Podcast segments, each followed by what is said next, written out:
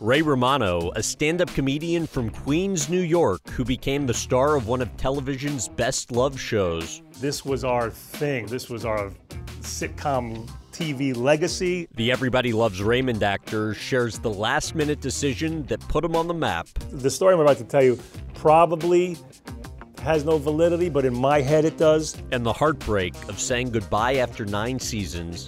After a couple months, wasn't that much fun. It wasn't. No, and I kind of crashed. Ten years had passed since the Raymond finale when we sat down with Romano in 2015, but he was as busy as ever acting, writing, producing, and golfing.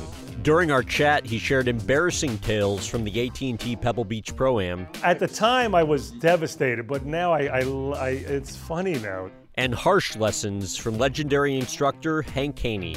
One shot that I hit, Hank Haney said, that's the worst shot I've ever seen. All that's coming up on the In Depth with Graham Bensinger podcast. So I wanted to start off by talking about some of your early days before you made it big in show business when you were kind of young and hustling, had a And variety happy. of different jobs, and, and happy. There you go. Yeah. Um, what do you remember from being held at gunpoint when you were a gas station? Two And times. Twice. Twice, yeah.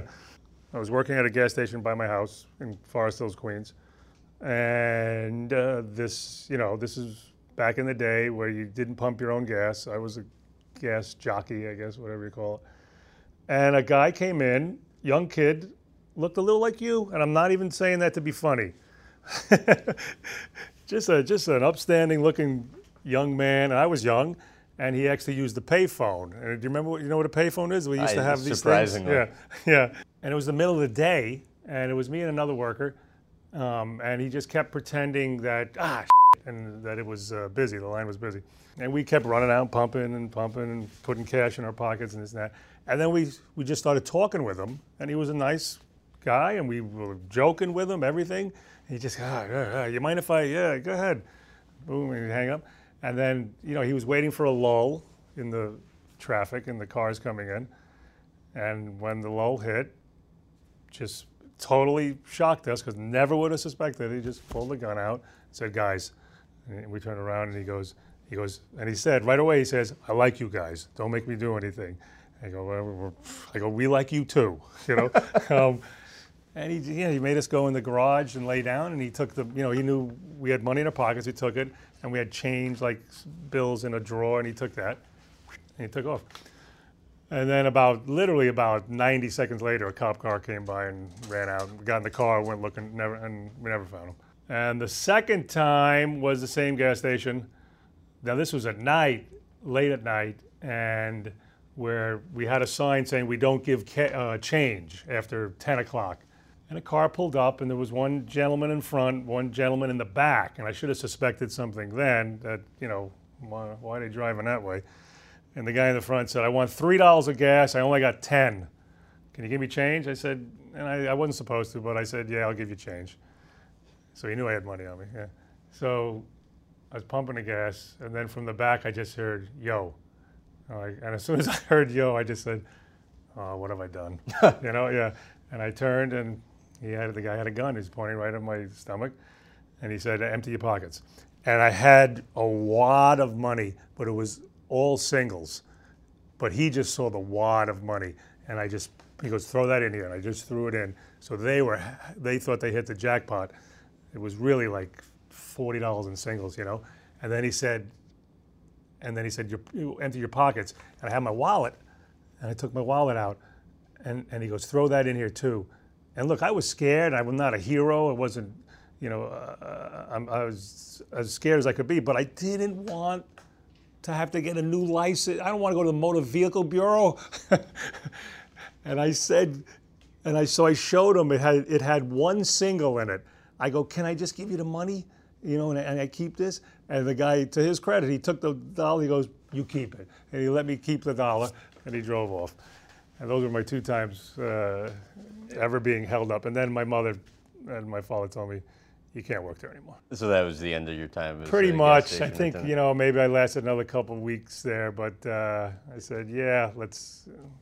it's not worth it, you know. Explain why you went under the alias uh, Jackie Roberts your first night doing stand up. Jackie Roberts was uh, when the first time I did stand up, I went to the Improv on 44th and 9th Avenue, which doesn't exist anymore, but was the first club ever in the country. And they had audition night on Sundays, the first Sunday of every month. And I've learned that, you know, I called up and found out the procedure was you go down at noon in the afternoon, you pull a name, all the possible audition, the, the potential auditioners that want a chance come in and pull a name out of a hat. We give out 20 spots. They give out 20 uh, slots to perform that night. There's about 40 people there, 50 maybe. So I brought somebody with me, and, and the only one I could come was this was this girl that I was working with at the time. I was working at the bank at the time, and I told her I go because once you pull the name out, if you if you have a blank, you you're not going on. If you have a number, that's when you're going on. I said if you get the number, and I had to think of an androgynous name, you know, because the guy's going to ask you your name and write it down, and then that night I'll just go on. So I said Jackie Roberts. It sounds it could be a guy, could be. A. Sure enough, she, she pulled the number. She, he said, Your name, Jackie Roberts. So I went on that night as Jackie Roberts for Silver Friedman, who was the owner of the club. And, and I was scared of Silver, you know. She's a lovely woman, but I was scared of her. Um, and I did well enough to get what they call a callback, where they say you can come back next month. She tells you next month you, you can have a callback. You don't have to pull a number. You'll, you, you'll be on the list. And I wasn't about to tell her I'm, I really tricked you guys. I'm not Jackie. So I, for the first like three or four months, I was Jackie Roberts there. Yeah, and then I finally had to tell her uh, I was just trying something out. I'm not. Uh, I'm going to go with my real name, Seymour Rankowitz. um, so when you were kind of, I mean, for a while struggling as a comic, Saturday nights you would drive all over town in New York, show to show to show, yeah. in effort to like make 300 bucks. And I was talking to your wife the other day, who's great and uh, has lots of stories. Um, and she's like, you know, God bless him, make the 300 bucks, but then I'd be furious with him because he did a $100 ticket the same night. Well, I lived in Queens, and all the work was, all the clubs were in Manhattan. And I, I just drove, you know, I wasn't a subway guy, too claustrophobic for that. Um, and I had to, yeah, once I became a regular at the clubs on a Friday or Saturday night, you had to, that's where you made your money. If you didn't go out on the road, you had to hustle and make as much, you know, and the clubs would pay $50 for a spot, some would pay 60. So Friday I do the, the 8 o'clock at the cellar downtown, the, the 8.40, you know, they, they had three shows, an 8 o'clock show, a 10 o'clock show, a 12 o'clock show. So I would do the 8.15 at the cellar. The, the 8:45 at Stand Up New York, Uptown, the 9:15 at the Comic Strip, and then come back for the second show here, and I pop, pop, pop, up. And you can't find a spot. You got to do your, you know, you got to just park. You know, there were many times I was just by the hydrant and crossing my fingers, and uh, I never got towed. I got broke. I got smashed, window smashed. Uh, but yeah, that was, you know, part of the cost was make 300 and pay $100 tickets and uh, hide the rest from your wife. It's a different interview. Uh, 1991, you do Johnny Carson. I do. How, how, true is it that you almost had a panic attack at some point? Uh, that's very true. I was, uh, yeah, it's 91, November 15th, and I was in the hotel with Rory, with my manager, and I was in the shower. Not he wasn't with me. You waited outside, right? Yeah. Um, and I remember, because now it's getting close, and I remember not being able to feel my arm in the shower. You know, I was like, because I'm just so consumed by, I'm going, I'm about to go on the Tonight Show with Johnny Carson, and I go, holy shit. I'm like, how am I going to make it? I, this, I'm still like two hours away from this. And then I, we got in the car, the limo, that was taking us there to the Tonight Show, and I was on the verge of just, you know, having a full-blown panic attack or, or whatever that is. And how are you feeling? Yeah, I'm I am I'm, I'm, I'm I'm I'm numb in spots. I'm it's surreal. I'm I'm I'm scared that I'm going to go up there and freeze. Heart's going a little, heart's going fast. And we got about a block away from the hotel, and I realized I left my notes in the room. So he, so he goes, Let me go around. I go, No, no, no, let me just get out. And I get out and I ran full steam, you know, because we were cutting it close with time to the hotel, up, down, ran full steam back. And that kind of saved me because whatever that did, that, you know, the energy that I expelled was good enough to calm me down a little. I still don't remember the set, you know, you're still kind of in your own world, but I didn't freeze. Otherwise, if I don't run back and forth, we're in, I'm here, you're there, and the whole world is crazy. You really, you really think that would have? I mean, you would have. No, but I do have a story. Well, I don't know what would have happened on that, but you know, I don't know that that would have made or make or break my career because, uh, you know, the thing that it changed my life doing the Tonight Show just as a, as a performer, uh, uh you know, reaching the mountaintop. But what changed my my career was doing Letterman. And I, my theory is, and I'm, i know I'm jumping ahead. The, and that's what you always wanted to do, though, right? You'd done Carson, you'd done the Tonight Show a couple times, but Letterman yeah. was. Yeah, I only did the Tonight Show once. Okay. I did. Oh, I did it once with Johnny, did, and, and I did it twice with Jay. Right. Right. Um, and then and then Johnny left, and Dave was the guy. Yeah. And I, and I was also 11 years doing stand up at that time, so it was also the idea of because they were giving shows to comics. They were given, you know, a lot of comics were getting development deals you know, Roseanne got a show, Tim Allen got a show, Brett Butler got a show, you know, Seinfeld, of course. Um, is that ever going to be even something? That's not why I'm in the business. I love doing stand up, but you know, I'm 37 years old now. What's the next step? I got three kids, but what's the next thing? And would I? Well, am I going to get a show? Am I going to get a? Am I going to get that chance? Maybe I've reached as far as okay. I'm going to get. And then Letterman came, the, the the the opportunity to do Letterman. And you were bumped the first two times, I think. That's right. right. I was bumped on the way there. Somebody went long, so I was bumped on the on the ride there. On the I think on the bridge, on the on the 59th Street Bridge, I was bumped. But anyway, um, so then when we did it, um, I I remember Mel Gibson was on the show. He was the first guest, and Dave did a bit, and, I'm making a lot out of this when the, the what I'm the story I'm about to tell you probably has no validity, but in my head it does. Dave did a bit where he cut people's pants for the spring. He goes, I'm going to summarize your pants.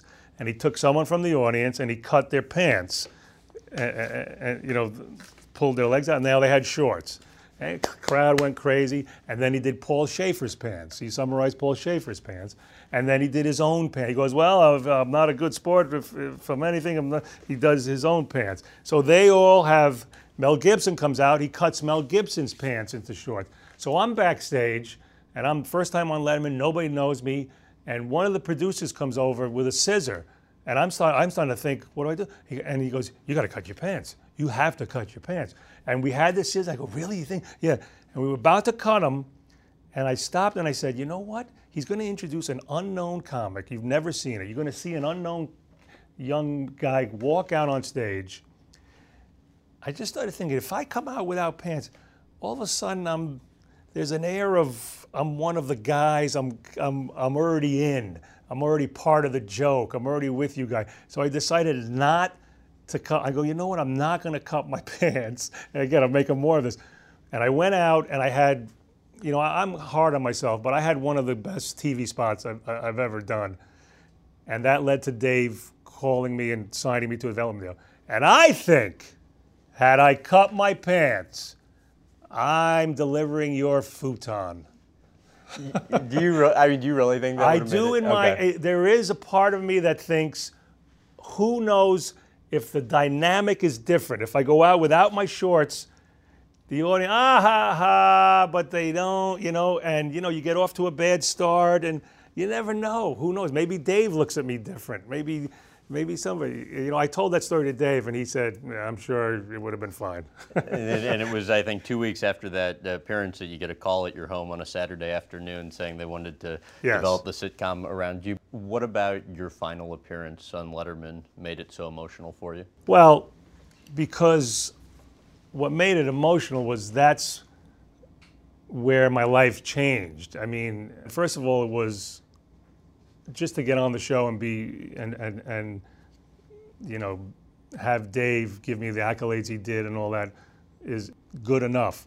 But then for what happened after that, I mean, my life changed. My my children's life, my family, my everybody's everything changed for me.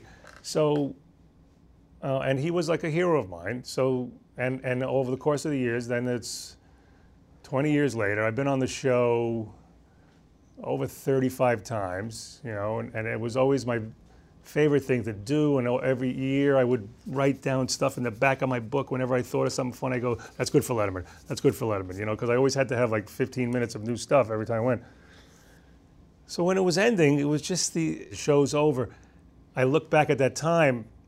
There's this such a magic to it.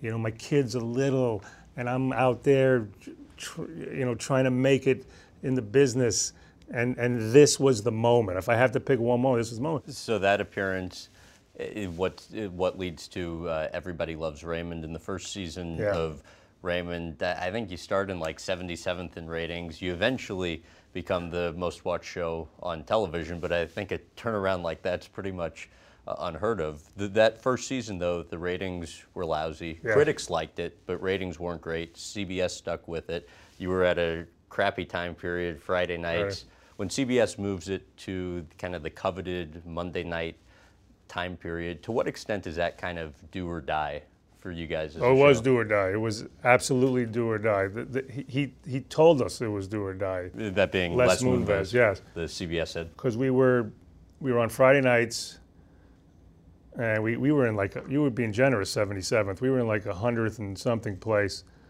I used to say in my act, uh, we got we got Moesha right on our ass. There was a show called Moesha, which was right behind us. Um, but um, Friday was a bad night, so nobody was really watching, and the critics were giving us some love. So he was kind of torn, Moon, Les Moonves, from canceling us because he'd get some heat from the critics or whatever, and, and he knew he kind of was had faith in the show also. And, and you think it was close though? He told he told not Phil Rosenthal. He said the last six weeks of the first season, he said we're going to put you on 9:30. I think it was 9:30 on Monday after 8:30 after Cosby. Cosby's second run was was gone, and that was a top 10 show that year. He said we're going to put you on after that because if if you don't perform in that slot, he goes, there's pretty much nothing I can do. So the pressure was on. It was kind of there, and we, I think, in the first first week, Cosby came in like 14th place, and we came in 12th. We went up a tick on the first night. And, you know, you still don't know if are they going to come back, and and they came back, and we stayed on Mondays for the rest of our run. We stayed. That first season, your family was living in New York, still. You were in a crappy little apartment in LA. I think you were commuting back every three weeks. Yes. Um, when did it get to the point, or what made you realize it got to the point where the show's going to make it, where you can, you know, bring the family and? Well, I mean, it was it was that Monday trial. Okay. I, I will say this though.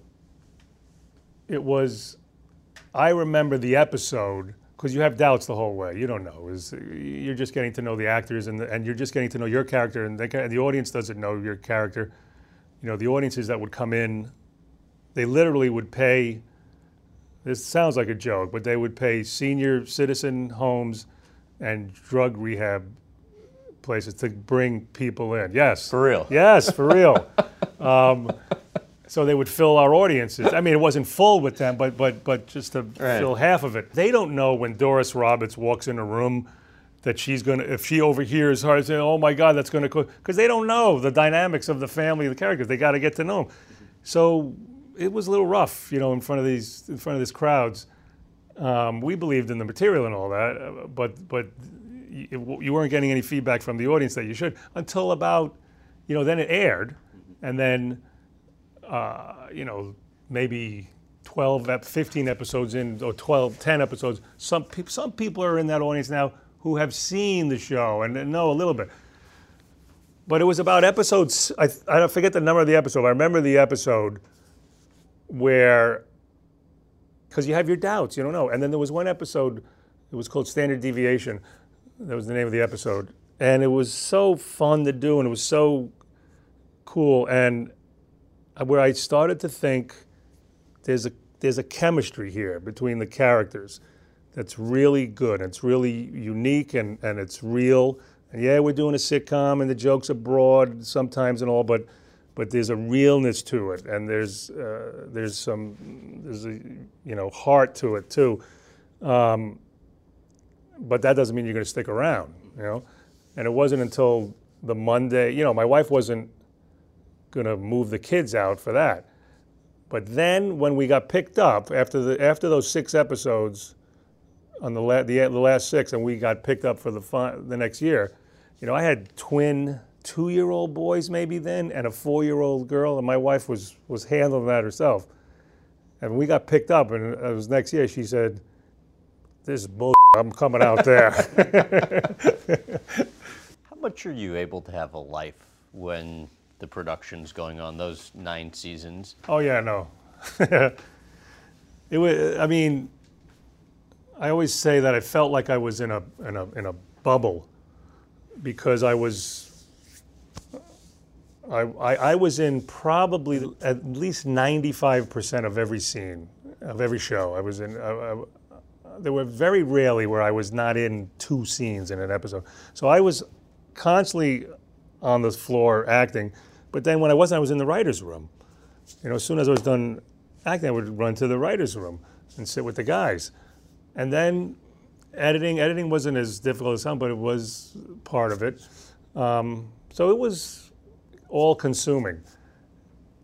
And when it ended, it felt like uh, like this submarine came up, and I came out, and I was like, I live in California now. My wait a minute, my kids are 12. Uh, she still won't have sex with me. What's going on? Um, but in the beginning, it was uh, kind of fun to, to have the time and all that.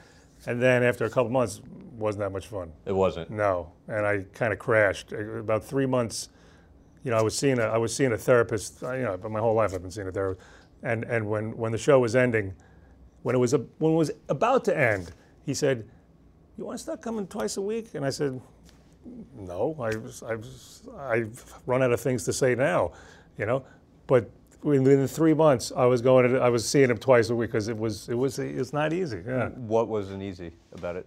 Just you know, you you throw everything in for nine years, and all of a sudden, there's this lull and this you know, if it's it, it the show became part of who I was, and then all of a sudden, you got to figure out who you are again, you know. And I always, you know, one thing I'm, I'm I thank God is you know, my family is the most important. My kids are the most important thing to me. But I, but I will admit, I am also, you know, what makes me happy is is is creating and doing and, and, and doing something and performing in some sense. And one thing I can always do stand up. You know, an actor, I, I, I sometimes think the actors really have it hard who maybe reach an age where they're not getting work or, or, or something ends. And you know, they're looking for that next thing. I always have that creative outlet of, of, of, of stand up. Um, but it took a while to, to get my feet again after the show ended, you know? So you and executive producer Phil Rosenthal decide yes to end the show after nine seasons, 210 episodes, 12 yeah. Emmys. You had the financial I- incentive to continue. I mean, you're making almost two million bucks an episode what? on top of whatever you get. release. you know, on top of whatever you get, you know, on the back end in syndication. So, I mean, how difficult was that decision for you in terms of when to end the show? Well, it was difficult for, for some of those reasons. It wasn't difficult creatively.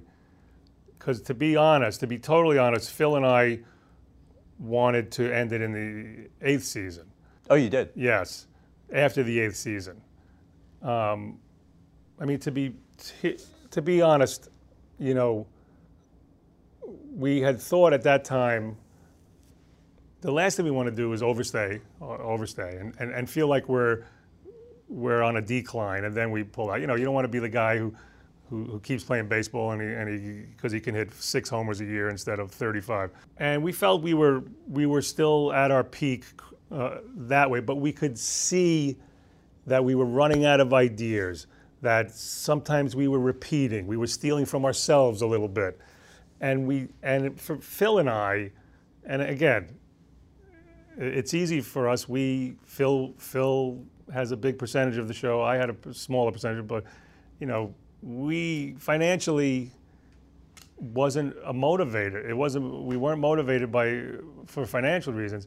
It was all about this was our thing. This was our our baby, and you know, this was our sitcom TV legacy, and we want to protect it and go out, you know, with dignity. And you know, again, but you also have to take into account the, the other actors, and they're they're reaching a point where they're making substantial money, and, and, and they they have families and this and that, and and and, and you want to be fair, but not at the expense of the show. So we thought, and Phil Phil came up with this. He goes, let's see how many new, fresh ideas we can get for season nine. Let's have a let's sit with the writers, and if we can come up with eight, if we can come up with eight ideas that we're proud of, that we, that we know are new, then, then we can probably do 16. If we come up with eight, we'll come up with 16. So that's what we did. We came up with eight that we thought, uh, you know, were just as good as any of them. And so we told the network, we'll do 16. We only did 16 in the season nine. But, but you know, we, I, I don't think Phil and I regret one second leaving at, at that point. Yeah. I, I want to take you back to when uh, you were growing up. Um, I don't know if you remember this story, but the seventh grade dance. well, I don't know. So I, I know I made. I, I, know I wasn't. I wasn't Casanova. I know that. Why? What do you? What do you? Keep going. Oh, that you were just um, you know found like the one of the most attractive girls in school to who, who a dance, and then uh, you know. She, oh, like, oh, oh, oh, I think I know what you're talking about. I asked this girl who was I, I, look, I know I wasn't one of the cool kids in the in the school. I wasn't the, the super nerd kid, but I was somewhere. I was more on that side than the cool mm-hmm. side. That's for sure. And I remember asking a girl to dance and slow, slow dance in seventh grade. You know, and when you're holding, and this is gonna this is gonna be sad. This is gonna be pathetic. But I remember her shaking and thinking, I wonder if she's nervous. And then in reality, I felt like she was looking at her friends and laughing because she's dancing with the goofball. this is Oprah all of a sudden. but um, I mean, funny now, but yeah, kind of devastating. Yeah, it was it was a little a little devastating when I realized, holy, shit, he's laughing at me. Yeah. Still had an erection. Oh, we can't put that in. No, we can put that in. Oh God. um, so you flunked science, you flunked Spanish, you flunked social studies. You're talking about high. Are you talking about high, high school? school. Yeah. Uh, you finally graduated from your third high school. Um, after seven years in two colleges, you drop out of college. What was going on? Yeah. I went three high schools, two colleges. Right. Just you know, I wish it was something. Uh, uh, sexy and interesting. It was, it was just being a slack off, just being a guy who, who didn't know what he wanted to do, just irresponsible and immature. In the back of your head, did you always know you were going to make it? No, but I knew I wanted, I knew I was attracted to show business. I knew I was attracted to performing. You know, when we were, when we, when I was 15 maybe, I did a church play and I was the lead of, of some silly comedy based on the uh, the comic strip The Wizard of Id. I don't know if you're with Hagar or Hagar the Horrible, one of those. And and I did and, and I got this was like really my first taste of being on stage and getting laughs. And then when we were 17, when when Saturday Night Live came out, we would stay home on a Saturday night to watch it. you know, Saturday was the party night, and we at that we, we were so into this show, so we put on a sketch comedy show. Me and me and uh, six guys from the neighborhood, and we we the church used to have a teen club every Sunday night. So we said one of those Sunday nights we're gonna put on a show for these guys. We're gonna it's gonna be a no talent show, and we called ourselves No Talent Incorporated. And we wrote the sketches, did the thing, and we did. I think we did about three of those, and there's still there's still an eight track recording of them. um, and that was another taste of performing. And so then when I went to college, and it, it, was exhilarating. And then when I went to college, I started. I took a, couple, a drama class, this and that, and we put on. And the plays I would pick would be, you know, Neil Simon plays, comedies, whatever. I was attracted to performing, and I was attracted to comedy. Didn't really know that stand-up would be the route. You know, I just knew. I just felt like I, I, I, something something's going to happen there. I'm going to do something in that area.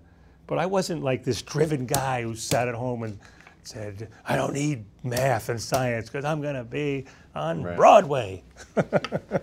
a little later on, but uh, well before Raymond, uh, Joanna Bexon's acting class. Yes. Uh, you give a monologue to an empty chair before a live audience. Describe the setting and explain what you talked about. I already cried once. Um, Joanna Bexon is this wonderful uh, woman who teaches in acting. I think she still does, but back then, she and she special not specialized, but she would give discounts to stand-up comedians who wanted to take acting. And we all, and this is when I was starting in stand-up, and all of us kind of thought, you know, it's always good. You know, this is maybe TV. This was way early, and a couple of us signed up for her class, and she she one of these yeah one of the things she had to do was for us to write our own monologues, and then she put on a little recital. And they, they put it on in like in a, a, a walk up in Manhattan, an actual apartment, where we would go room to room. The people, the audience, would follow you room to room. And in this room, Susie put on her monologue with, with this and that. And in this room, uh, and then I put on my monologue. And my monologue was, eh, I don't want to sound sappy and schmaltzy, but it was a conversation with my father. It was like I was having a conversation with my father. So it was funny. It was talking about all the, my father thought he was a, a very dry comedian and, and he would put, he would have these jokes that nobody would laugh at except me and everybody else, my wife would be pissed off at him. But he also was very, it was, he, he was a guy, this sounds cliche, but Never said I love you. Never couldn't be demonstrative. You know, just he, he had a rough time growing up. I don't, you know, I don't hold this against him. That's just who he was. Um, and, you know, that this is like a common denominator with with stand-up comedy, with performers in general. There's always some negligent parent, I guess, which I guess you can thank God. If there'd be no entertainment, we'd all have to join bowling leagues. Yeah, right. Um, but so I had my con- I had it out with him. I kind of I kind of just addressed that in this acting monologue of What'd you say? Oh geez, what did I say? Hmm. I think I remember saying I remember telling him um, I had been on an audition, like a, a, a maybe a month before in real life. And one of the, they, they asked you these candid questions, and one of them was, Who's your hero? Who would you say is your hero? And a lot of guys were, you know, John F. Kennedy, Martin Luther King. And the first thing that popped in my head was my father. And I remember in this monologue telling my father that I, I said, You were my hero. And I couldn't figure out why. And it's just dawned on me because I, that's who I want you to be. I want you to be my hero. And, uh, cut all this. and, and it got, yeah, it got a little, I mean, yeah, it got a little verklempt, as they say.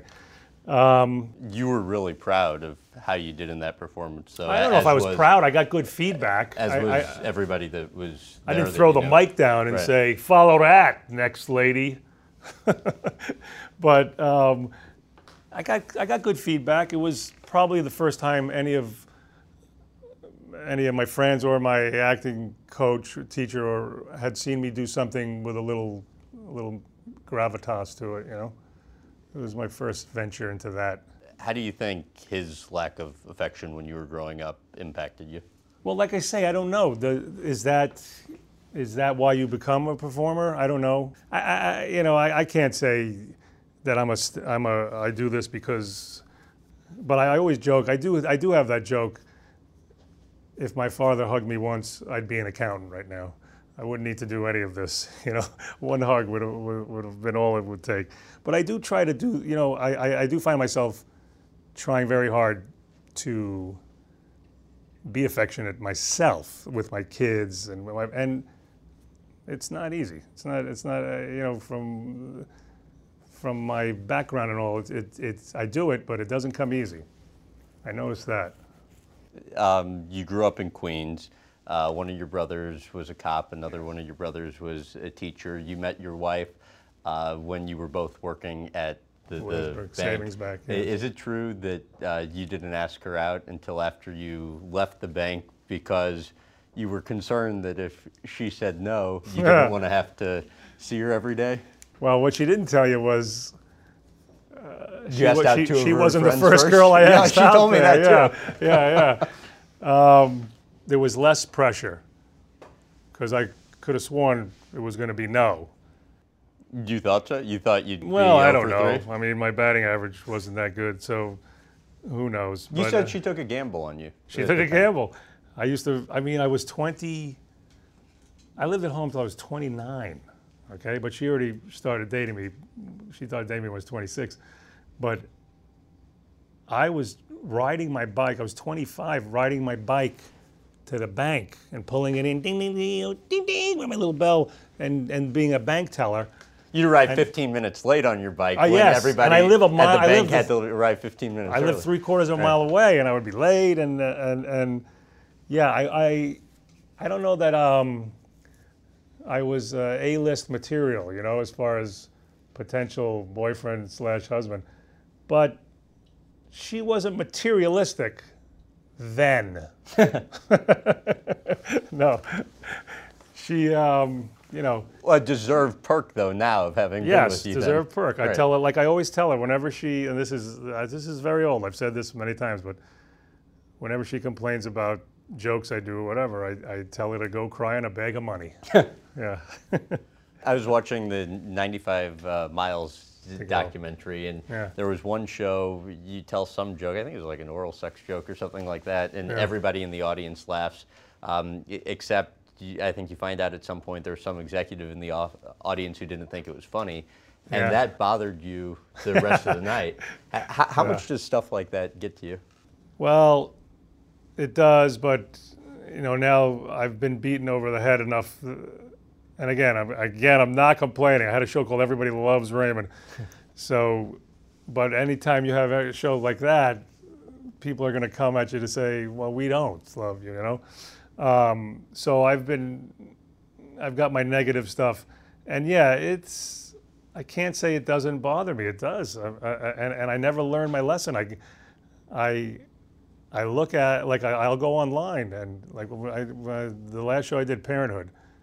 I used to go online after every episode and see, you know, because I, you know, my character was was fighting for Lauren Graham with Jason Ritter, who's 30 years younger than me, and I used to go online and see the people, what she want, with, and I used to, you know, and we used to be back and forth. They were in, in his camp or my camp, and I would read it, and then I would call my assistant up and say, "Did did you read this?" And she's like, "What are you doing? Why are you on those sites?" Yeah, so I've learned my lesson not to try not to but even every time i think i've learned my lesson and i'm better something will come up and someone will say something and it'll it'll throw me Your wife says uh, you're you get insecure with that stuff.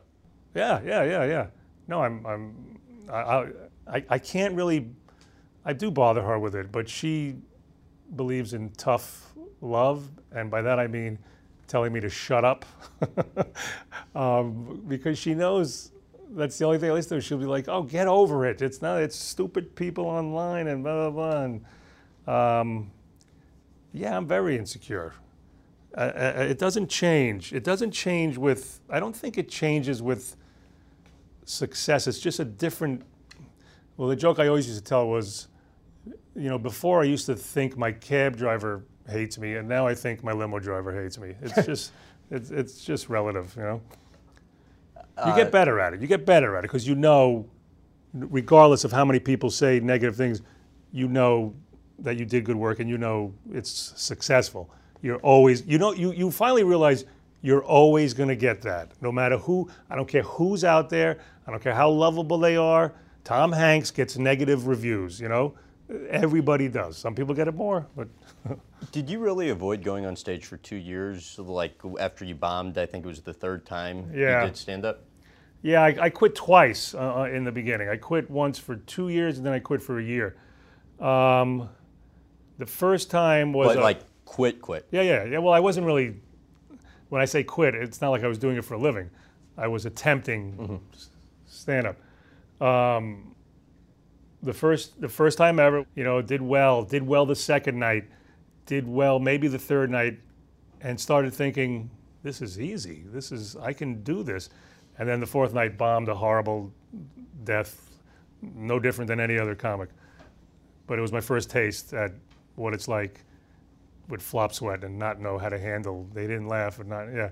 If something happens in real life that you find funny and can potentially use in your act, what will you do from that point?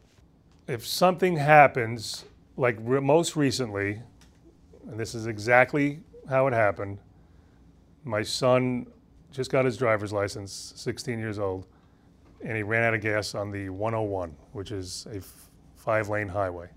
Called us up and said, as, as casual as I'm saying right now, yeah, I'm out of gas. I said, what do you, oh, Joe, where are you? and even more casual. I'm on the 101. I go, and of course I said, so you must be on the side. Nope, middle lane. This is word for word. And then this is exactly the exchange we had. Because I'm panicking. What, what's the traffic like? Well, behind me it's bad, but it's moving in front of me.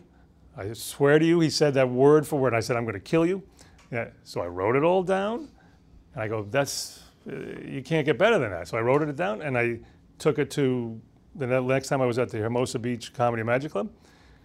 And on the drive there with my buddy Tom, who was at 95 miles to go, we, we, we drove to Hermosa Beach. I started reading it out loud.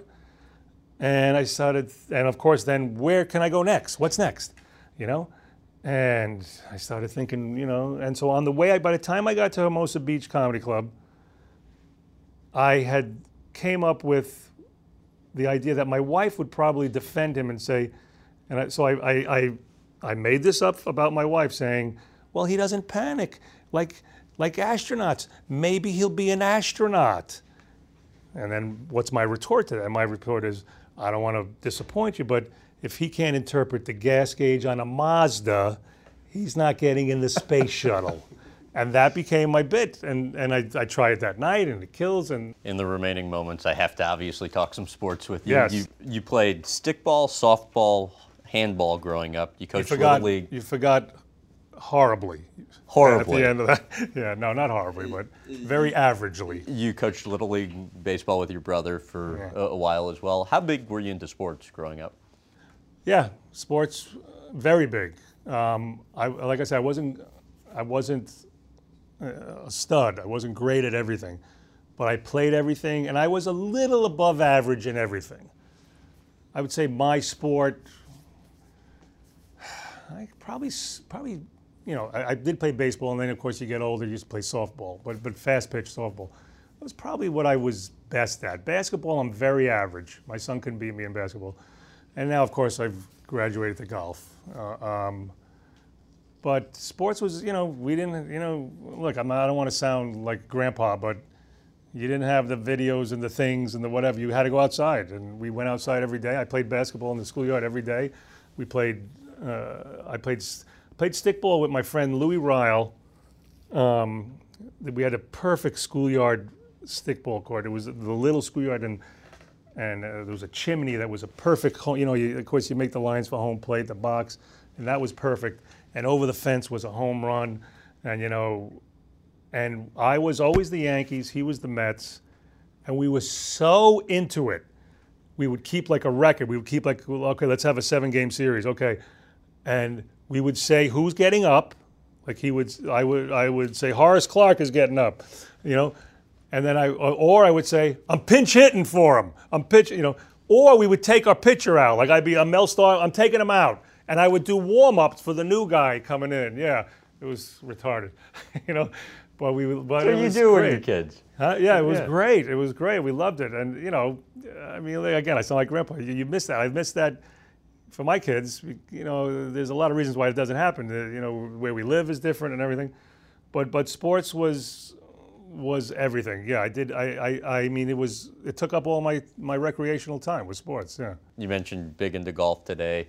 Uh, we're taping this on the Warner Brothers lot, not far from Raymond was filmed, but CBS ends up buying a golf membership for you to play at the course across the street from the Yeah. lot. How nice was that? Yeah, well, that's not what got me into golf. I was obsessed with golf. That's why they got it for me. But yeah, that was a great little a little present. On Not a bad lunch perk. In year two, they bought me a membership at Lakeside, which is right across the street. And if you want to tell Perk, if you want to talk about Raymond Perk, um, see, the Masters is on CBS, and the day after the Masters, Monday, CBS, oh, it's called Press Day. I don't know if you've ever been around there. Monday after the Masters, Yes, right? it's so CBS was allowed a foursome.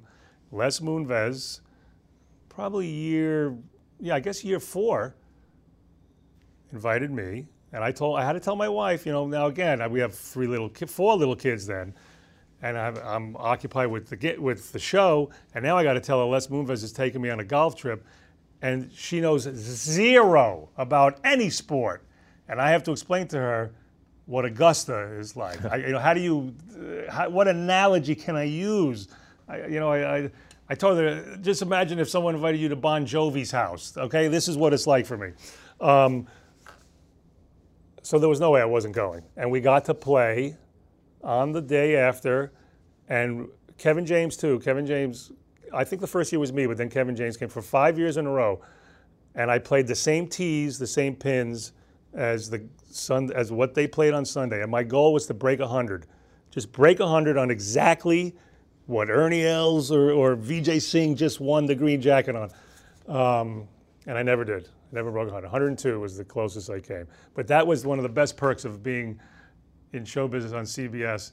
And then when it ended, when my show went off the air, never again. Were you And, waiting for? Were you no, of course I if you did wasn't the call? waiting. Okay. I wasn't waiting for the invite because he has to use that Okay, on, right. on the. But but I remember being in Atlanta a couple years later, and I'm saying, let me call everybody. I, I called Les, I called Phil Mickelson, I called Jim Nantz, and and you know I'm not complaining about them. They tried. Never, never played Augusta again. Really? Yeah, yeah, yeah. And that's the way it should be. How was playing with Tiger? Tiger, I played with the my first year doing Pebble, first year ever invited. Um, and the following week was the Buick Open, and it was very significant because the first year I remember I got a lot of heat, a lot of negative press. Not a lot. There was one article written about me in Sports Illustrated. I don't know did, if I know you're great with research. Did you did you find this article? I'm, I'm not sure. Oh, I'm maybe not. do you know who Alan Shipnuck is? Sure. Golf writer. He wrote a scathing article about about uh, not about me, but I was a lot in it about how this is when Tiger was going for eight in a row. He was trying to beat Brian uh, Byron Nelson's streak of winning tournaments, and he was argue, uh, saying how the celebrities in front were slowing down Tiger, and I was in front of Tiger that week, and I was not. And my ball went on the beach once, and I said, "All right, I'll, I'll pick it up." And my pro said, "Go, go get it. It'll be good television." Which is, I think, what they said to the guy, the agony of defeat guy, because it was. I went down, and the tide came up, and I had to run away, and they all got it on camera, and it was hysterical. And then the, a week later, Alan, Alan Ship or a couple of Alan Shipnuck's article came out about how Tiger was behind me, and he he quoted Tiger. He quoted what he's what Tiger was thinking. He said when Tiger was asked, when Tiger was asked, "What do you think about what's going on in front of you?" he said something like, "Well, you know, whatever. I just blah blah blah blah." Goes, "What Tiger was thinking was," and he put it in quotes, "I'm I'm chasing the ghost of Byron Nelson, and Ray freaking Romano is holding me up on every shot." And it, you know, it, it wasn't. He was six and a half hour rounds, and and and Sports Illustrated let me write a rebuttal to him. Uh, and one of the things I said was, "Listen." I know there was six and a half hour rounds on Spyglass. There was six and a half hour rounds on Poppy Hills. I know I'm bad, but I'm not bad enough to cause a delay on three other courses. You know, two other courses. Um, but whatever. I have it hanging up. It's it's great. I have that article hanging up. In, in, so you like it? Well, I, at the time I was devastated, but now I, I, I it's funny now. It's just funny now because I don't know. It's just it wasn't you know whatever. You were on the show of Tiger's former coach Hank Haney, um, where he coached you on your, your yes. golf game, uh, the Haney Project. Uh, best lesson you learned from that? From Haney? From uh-huh. Hank Haney?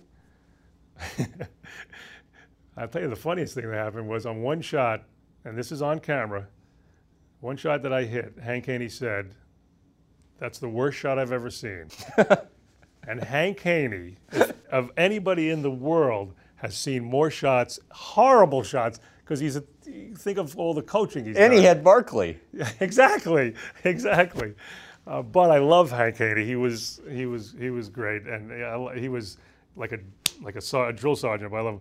I mean, I think uh, one of the best things he told me was don't think about your score, and and he uses me in a in an example. He said when he gives um, when he gives golf speeches, he um, he uses my name as an example when he, when he gives seminars or whatever, because on, on my goal is my lifelong goal is to break 80. I've never broken 80. I'm a 14 handicap, and I play by the books. I play every I count every stroke, very anal about everything, and I had I was in the fairway at Lakeside Golf Course, and if I got on the green, I was about 100 140 out. If I got on the green and two putted, I shoot 79 and I texted Hank Haney from the because because because I had just about a year ago I'd finished with him and, and, we wanted to break 80. We never got to it. I texted him. I said, if I get on and I two putt 79, and then of course 10 minutes later I texted him, took a seven, 82. And he uses that as an example when he gives speeches, motivations of what not to do, what to, to be in your own head about your score and worried about uh, the number, you know just worry about performance. Tell about the mind bets you play with yourself when it comes to golf. Oh boy, um, yeah, I do mind bets to keep myself from gambling because I can get carried away gambling. I used to get carried away when I was younger, and thank God before I made any money, I, I, I, I took control of it. So now what I do is I make mind bets instead of money bets, but they're the law if I make a mind bet, in other words, if I say, if I don't break a 90, I can't watch TV tonight when I go to sleep or for a week. People think, oh, that's silly. So just watch TV. I, I you know, I make, I swear to God, I do everything. I, I, if you, you can't get me to do it because too much karma, everything, I, I, it's too much for me. So I don't do it. And I, and, and, and I was, you know, it, it, it, that got carried away. I remember going on the road with my buddy John Manfrellotti, uh, and we love to golf. And I told him, listen, when we go to Dallas, I can't golf for that week because of a mind. So don't bring your clubs because I can't golf. Your, your wife says you, will um, do it. You, one of the things you can't watch TV when you're laying in bed, oh, so yeah, you'll yeah. literally sit in the well, chair at the front of the bed yeah. and watch TV. Yeah, but whenever they come in, whenever my kids or something come in, and I'm sitting in the uh, the little lounge chair by my bed watching TV, they'll just go, What'd you shoot, Dad? What'd you shoot? Because they know I've lost a mind bet, so I can't get into bed, but I found a loophole. Like, I'll watch it in my little lounge chair. Yeah, it's, uh, but, I, you know, it keeps me from losing a lot of money. The most satisfying moment from your career to date would be what? Satisfying moment? Mm-hmm. I guess when Johnny Carson, when I did Johnny Carson, and I was a young comic, and and I came, I was in my dressing room after, and just it was a blur. I didn't know what was going on. I didn't even know. I know it went well, but you don't even you're you're out of your body. And the door opened, and Johnny came in, and he just looked at me and he goes, "You got to be happy with that. You got to be real happy with that." And Ed McMahon was right behind him. He said, "Really, really happy." Yeah, and that was just, you know, at that time when you just so much like, was I good? Was I not good for Johnny to come in and do that? I mean, I, I would say that's up there. What? Thank you very much. Fix that. Let's see you get a show out of that. Thanks for listening to my chat with Ray Romano. Head over to youtube.com slash Graham Bensinger to watch Ray display his impressive world capital knowledge while we hang out on the Warner Brothers lot. And if you enjoyed this podcast, please take a moment to rate, review, and subscribe. Thanks again for listening.